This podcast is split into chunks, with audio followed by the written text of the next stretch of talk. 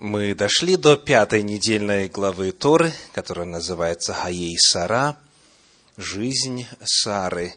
И она начинается в первом стихе 23 главе книги Берешит, книги Бытие. Бытие 23.1 заканчивается же в 18 стихе 25 главы книги Бытие.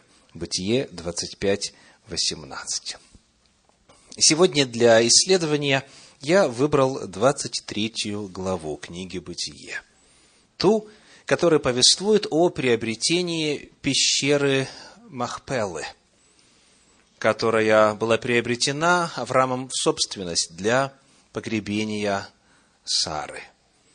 Сегодня мы рассмотрим эту главу с точки зрения смысла, помещения ее Всевышним в Тору. Вопрос звучит так. Читаю отрывок из комментария профессора Нехамы Либович. О долгой и утомительной торговле рассказывает эта глава. О просьбах, об уговорах противоположной стороны, о формальностях при совершении купли-продажи. Историки извлекают из этой главы немало сведений о культуре Древнего Востока. Однако неужели только для этого Тора так подробно рассказывает об этой сделке? Ведь наоборот, обычно она так лаконична во всем, что касается описания, обстановки, пейзажа, любых деталей, даже о внешности человека она упоминает только тогда, когда это совершенно необходимо. Почему же в этом случае Тора изменяет своему обычаю. 23 глава книги «Бытие» не похожа, не типична, поскольку дано очень много деталей, очень подробно описывается, казалось бы, ну, довольно банальный вопрос – приобретение куска земли. И вот сам факт того, что это описано, и это описано подробно, и описано красочно, не типично для Торы – сам этот факт обращает на себя внимание и уже давно побудил исследователей искать причину. Почему Тора об этом рассказывает? И мудрецы дают главным образом три ответа на этот вопрос. Первый из них заключается в следующем. 23 глава книги «Бытие» нужна для того, чтобы доказать бесспорное юридическое право наследников Авраама на землю обетованную. То есть, во-первых, прояснить юридические вопросы. Глава эта имеет особую важность для поддержания связи народа земли обетованной с самой землей обетованной. Потому что покупка Авраамом пещеры Махпела символизирует владение обетованной землей. Вот что говорят авторы Мидраша. Читаю Мидраш Берешит Раба, 79 раздел. Сказал Раби Юдан, сын Раби Симона. Это одно из трех мест, о которых народы мира не могут сказать Израилю, они чужое достояние, которое вы присвоили. Вот эти три места. Первое. Пещера Махпела. Второе. Гробница Иосифа в Шхеме, или по синодальному периоду в Сихеме. И третье. Храмовая гора. О пещере Махпела написано в Торе – Брейшит 23.16, «И понял Авраам Ифрона, и отвесил Авраам Ифрону серебро».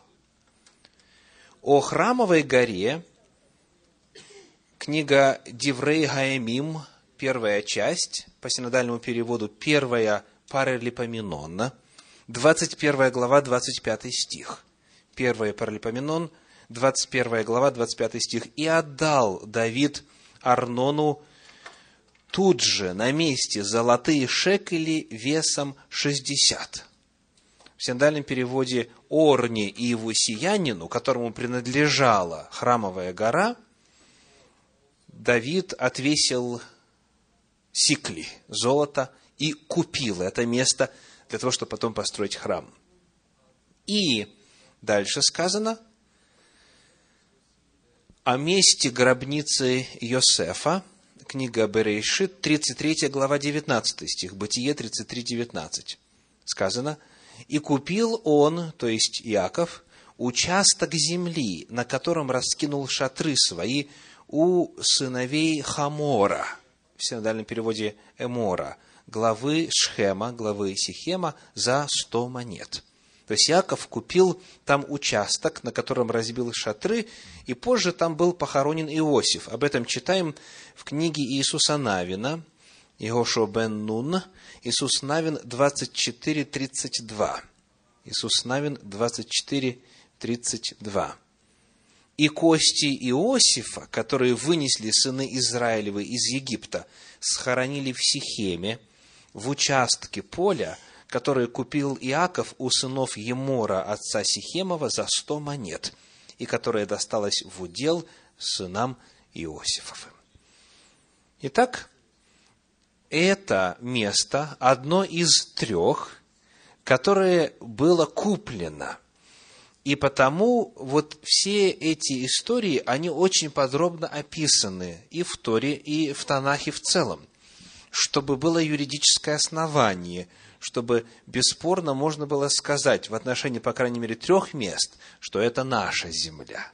Это земля потомков Авраама.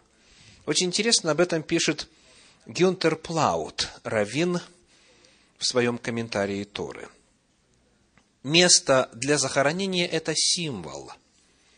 Бог обещал эту землю Аврааму и его потомкам.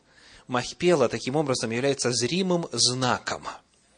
Место для, сахар... для захоронения – это единственный участок земли, который Авраам, не будучи постоянным жителем, мог надеяться приобрести. Это место стало опознавательным знаком земли обетованной, символом обладания ею – насколько бы далеко от нее не находился народ Израиля, в египетском рабстве или в европейском изгнании. Итак, первый ответ, который есть у мудрецов на вопрос, для чего эта глава существует в Торе, заключается в том, чтобы утвердить юридическое право потомков Авраама на землю обетованную. Это поле и пещера – является как бы символом земли, которую Господь дал народу во владение. Второй ответ, который можно найти в комментариях мудрецов, звучит так. Речь идет о желании Всевышнего продемонстрировать верность своих обетований Аврааму. Бог хотел показать начало исполнения своих слов. Вот о чем идет речь. В комментарии Ибн Эзры есть следующее объяснение смысла этой главы. Сказано, чтобы исполнились слова Всевышнего, обращенные к Аврааму, что эта земля станет его владением. Согласно этому лаконичному замечанию, цель 23 главы показать осуществление обещаний Всевышнего Аврааму, которые много раз уже были повторены. Вот давайте вспомним. Книга Бытие, 12 глава, 7 стих. Впервые мы находим обещание о земле. Бытие 12, 7. Бытие 12, 7. Сказано, «И явился Господь Аврааму и сказал, потомству твоему отдам я землю сию». И создал он там жертвенник Господу, который явился ему. Далее, 13 глава книги Бытие. Бытие, 13 глава, стихи 14 и 15. Давайте прочитаем с 14 по 17. Бытие, 13 глава, с 14 по 17. «И сказал Господь Аврааму, возведи очи твои, и с места, на котором ты теперь посмотри к северу, и к югу, и к востоку, и к западу. Ибо всю землю, которую ты видишь, тебе дам я, и потомству твоему навеки. И сделаю потомство твое, как песок земной. Встань, пройди по земле сей в долготу и в широту ее, ибо я тебе дам ее.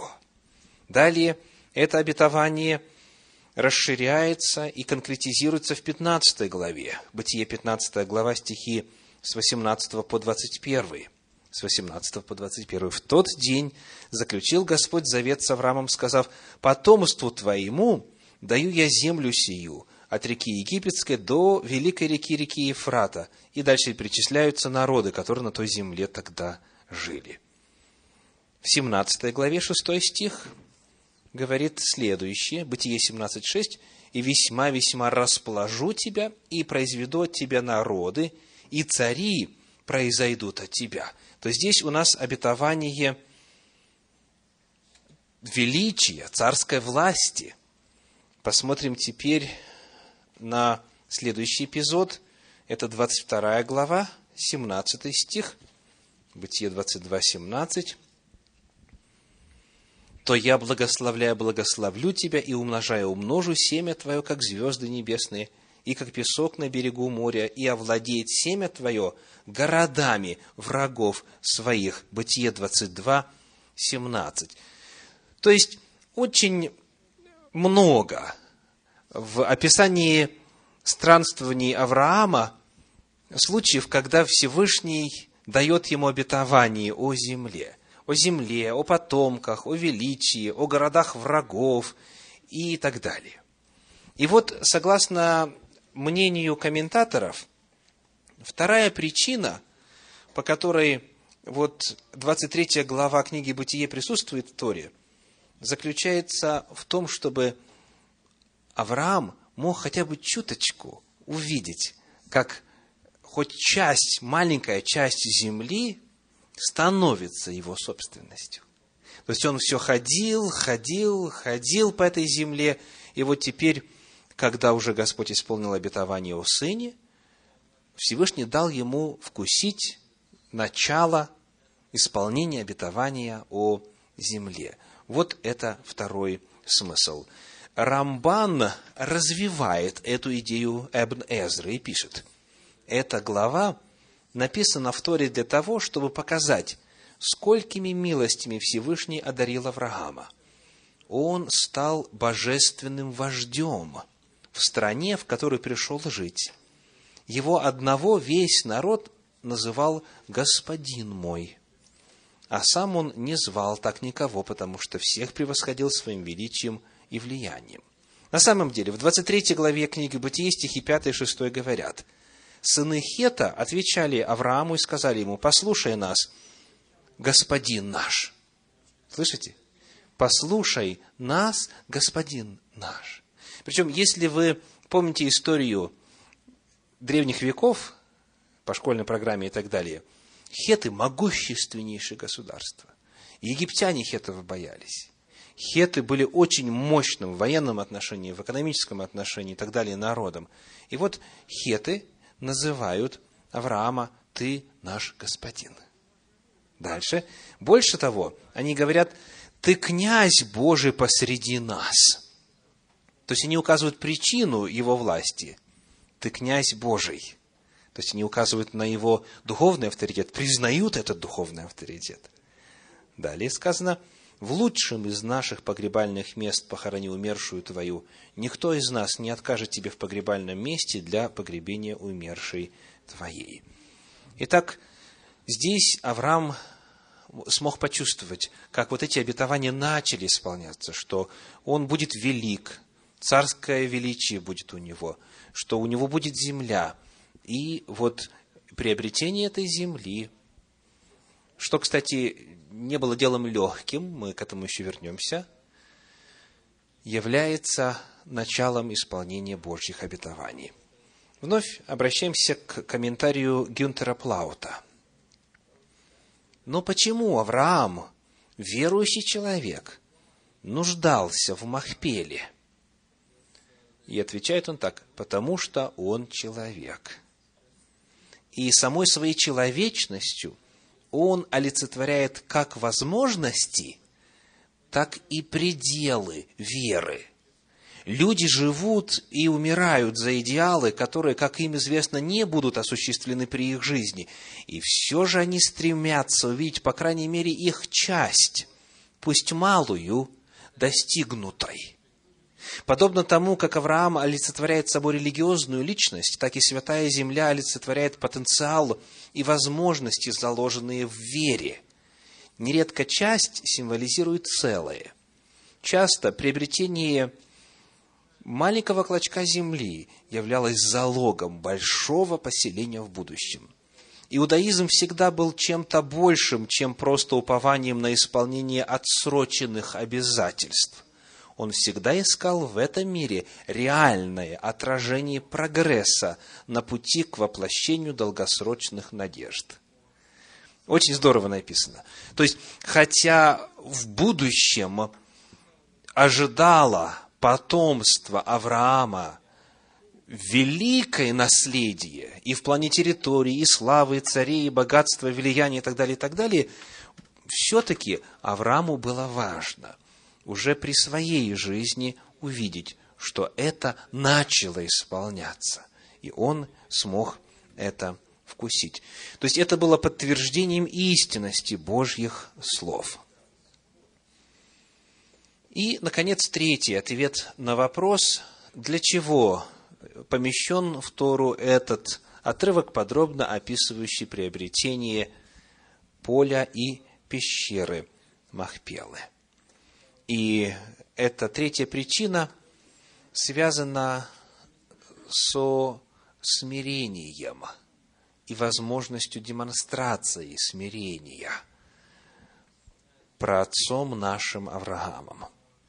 Вот как смирение его проявилось в этом разговоре. 23 глава Берешит, Бытие, стихи 3, 4, 7 и 12. 3, 4, 7 и 12. «И отошел Авраам от умершей своей, и говорил сынам Хетовым, и сказал, «Я у вас пришлец и поселенец». Так вот, как он себя называет. «Я у вас пришлец и поселенец» он признает свой статус, он знает, что сейчас пока нет у него никаких легальных прав на землю. Он всего-навсего навсего пришелец, он чужак. И дальше он говорит, седьмой стих читаем, Авраам встал и поклонился народу земли, той сынам Хетовым. Двенадцатый стих вновь, Авраам поклонился пред народом земли той. И вот эти два поклона, они особенно интересны, потому что они имели место после того, как хеты ему сказали, ты наш господин, и ты князь Божий посреди нас. То есть здесь явная демонстрация со стороны Авраама, патриарха, кротости и смирения – книге «Деяния апостолов» в 7 главе, в стихах со 2 по 5, этот опыт Авраама описан так.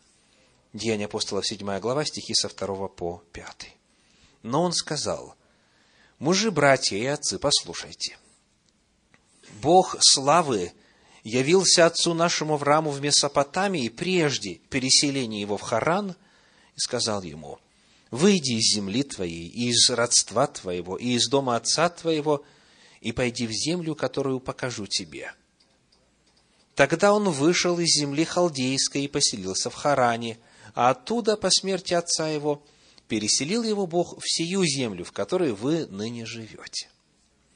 И не дал ему на ней наследство ни на стопу ноги. Обещал дать ее во владение ему и потомство его по нем, когда еще был он бездетен. Вот эти два отрывка, то, что Авраам называет себя пришельцем-поселенцем в 23 главе книги Бытия, и прочитанная нами из 7 главы книги Деяния апостолов, где сказано, что Бог не дал ему на этой земле наследство ни на стопу ноги, показывают перед нами трудную реальность, с которой Авраам должен был жить. Сколько он путешествовал по обетованной земле – сколько лет? Ну, давайте поможем друг другу. Сколько ему было, когда он вышел, откликнувшись на Божий призыв? 75 лет. А сколько ему было, когда он умер в земле странствования своего? 175 лет. То есть он 100 лет путешествовал по этой земле обетованной, как по чужой. И он таким образом должен был на протяжении ста лет проявлять веру, проявлять терпение, проявлять надежду, что Бог все-таки исполнит это обетование во всей полноте. Он умер, не дождавшись исполнения обетования, что его потомки будут владеть всей ханаанской землей. Смирение про отца нашего Авраама. Как пишет комментарий Санчина, не коренной житель, человек иного происхождения, не обладал теми же правами, что и местное население, даже если он длительное время жил в этом месте. То есть, тот факт, что он прожил там, на той территории, довольно много лет, в легальном отношении не давал ему права быть собственником. Здесь он зависел от милости вот этих самых хетов. Дальше хочу процитировать из Мидраша, Мидраш, а вот де Рабинатан, 45 раздел. Тот, кто обладает тремя качествами – великодушием, кротостью и смирением, воистину является одним из последователей праотца нашего Авраама. Откуда мы узнаем о том, что Авраам обладал смиренным духом? И ответ – в то время как хеты называют его князем, он именует себя пришельцем. Но если все это верно, то есть, что Авраам ни на стопу ноги не получил наследство, то в этой 23 главе осуществление обещаний Божьих, если присутствует, то только на самую-самую малость, только чуть-чуть, чтобы только чуть-чуть вкусить. Поэтому здесь очень важно представить третье мнение мудрецов, выражение которого мы слышим во многих-многих высказываниях, что перед нами в 23 главе не столько осуществление, сколько полная противоположность тому, что Всевышний говорил раньше. Насколько эти обещания противоречат действительности, униженности и покорности избранника Всевышнего, стоящего перед этими хананеями, хозяевами той земли и просящего у них небольшой участочек для могилы. И вот в этом разительном противоречии мудрецы увидели новое испытание, которому Всевышний подверг Авраама. Хорошо известно, что чем больше различий между посулами – обещаниями и реальной действительностью, тем больше возникает сомнений. Правда? Чем больше и краше обетования и полное их отсутствие в реальности, тем горше на душе, тем сильнее побуждение восстать наполнится неверием. Вот здесь очень интересно вспомнить опыт Гедеона. Книга Судей, 6 глава, стихи 12-13. Книга Судей, 6 глава, стихи 12 и 13. «И явился ему ангел Господний и сказал ему, Господь с тобою, муж сильный. Гедеон сказал ему, Господин мой, если Господь с нами, то от чего постигло нас все это? И где все чудеса Его, о которых рассказывали нам отцы наши, говоря, из Египта вывел нас Господь, ныне оставил нас Господь и предал нас в руки маденитян. То есть, когда человек смотрит на Божье обетование, он видит одно. Когда он смотрит на свою жизнь и на реальность, вокруг себя, он видит другое. И потому вот здесь появляется тема испытания.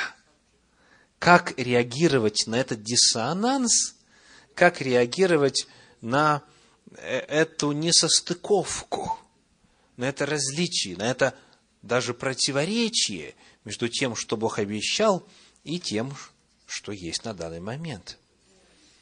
И вот этот момент, момент испытания веры и верности Авраама Всевышнему, несмотря на все социальные, экономические, политические обстоятельства, по мнению мудрецов, имеет особую значимость и содержит в себе важный урок.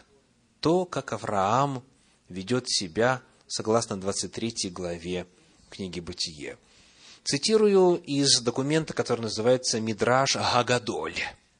Смотрите, какую скромность проявил Авраам, отец наш. Ведь Всевышний обещал навечно отдать ему страну, ему и его потомству.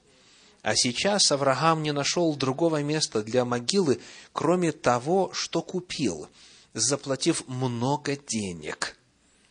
Однако у него даже не возникло мысли, будто Всевышний поступает несправедливо, или желания пожаловаться.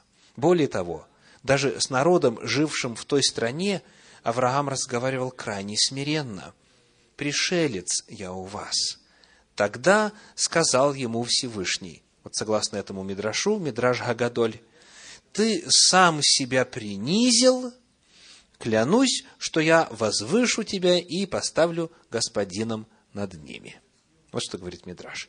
Еще один интересный документ в иудаизме – Талмуд Бавли, раздел Бава Батра, 15. Итак, в Талмуде сказано. «И был один день, и пришли ангелы предстать пред Господом. Пришел также Сатана среди них. И спросил Господь Сатана, «Откуда ты?» И ответил тот, «Я прошелся по земле, погулял по ней». Цитируется Иова, 1 глава, стихи 6-7, с некоторой обработкой. Сказал Всевышнему Сатан, «Властитель мира, прошелся я по всему миру и не нашел никого настолько же верного тебе, как Авраам, служитель твой». Ведь ты сказал ему, Брейшит 13.17, «Вставай, пройди по этой стране вдоль и поперек, ибо тебе я дам ее. И даже тогда, когда не нашел, где похоронить Сару, он не подумал, что ты поступаешь с ним несправедливо. То есть этот вот документ в иудаизме, он вкладывает в уста сатаны вот эти вот слова хвалы Аврааму, что вот в тот момент, когда пришел кризис, когда горе, утраты, когда нужно похоронить Сару, а негде похоронить, потому что нет земли, нет своей собственной территории, в этот момент Авраам проявил смирение, послушание, продемонстрировал веру и надежду на исполнение Божьего обетования. И, наконец, комментарий Равина Гюнтера Плаута. Внимательное чтение текста – обнаруживает глубокую обеспокоенность, кроющуюся за сдержанными словами Авраама. В конце концов, у него не было уверенности в том, что хеты согласятся выполнить его просьбу. Он мог столкнуться с необходимостью похоронить свою жену у обочины дороги, на ничейной земле, как это позднее был вынужден сделать Иаков с Рахилью. В ту минуту, пережив страшное испытание на горе Мориа, и потеряв свою возлюбленную, Авраам отчаянно нуждался в физическом пространстве, пусть даже в участке для гробницы, которое он может назвать своим. Вновь его вера подвергается испытанию. Он вынужден просить чужих людей сделать то, что он не может сделать самостоятельно, и что Бог ему может только пообещать – приобрести участок земли. Таким образом, Короткие торги представляют собой еще одно испытание патриарха. Глядя на этого человека, склонившегося перед хетами, мы видим соратника Бога, разрывающегося вновь между страданием и надеждой. Потому третий ответ на вопрос о смысле 23 главы книги Бытия заключается в том, что для Авраама это было чем? Испытанием. Это было очередным испытанием. Это было возможностью проверить его веру, надежду, смирение, кротость и одновременно укрепить их. Итак, сегодня, изучая 23 главу книги Бытие, книги Берешит, отвечая на вопрос о смысле самого наличия этого рассказа в Торе, мы находим три главных ответа у древних мудрецов Торы. Первый. Для того, чтобы показать юридическое право на землю обетованную. Она была по всем законам куплена, вот та часть поля и пещера.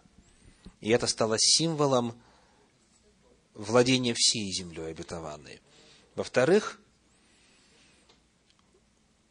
Господь дал Аврааму почувствовать начало исполнения его обетований о земле, землю ему все-таки продали, хотя не были обязаны, и о величии его называют Господин наш и князь Божий среди нас.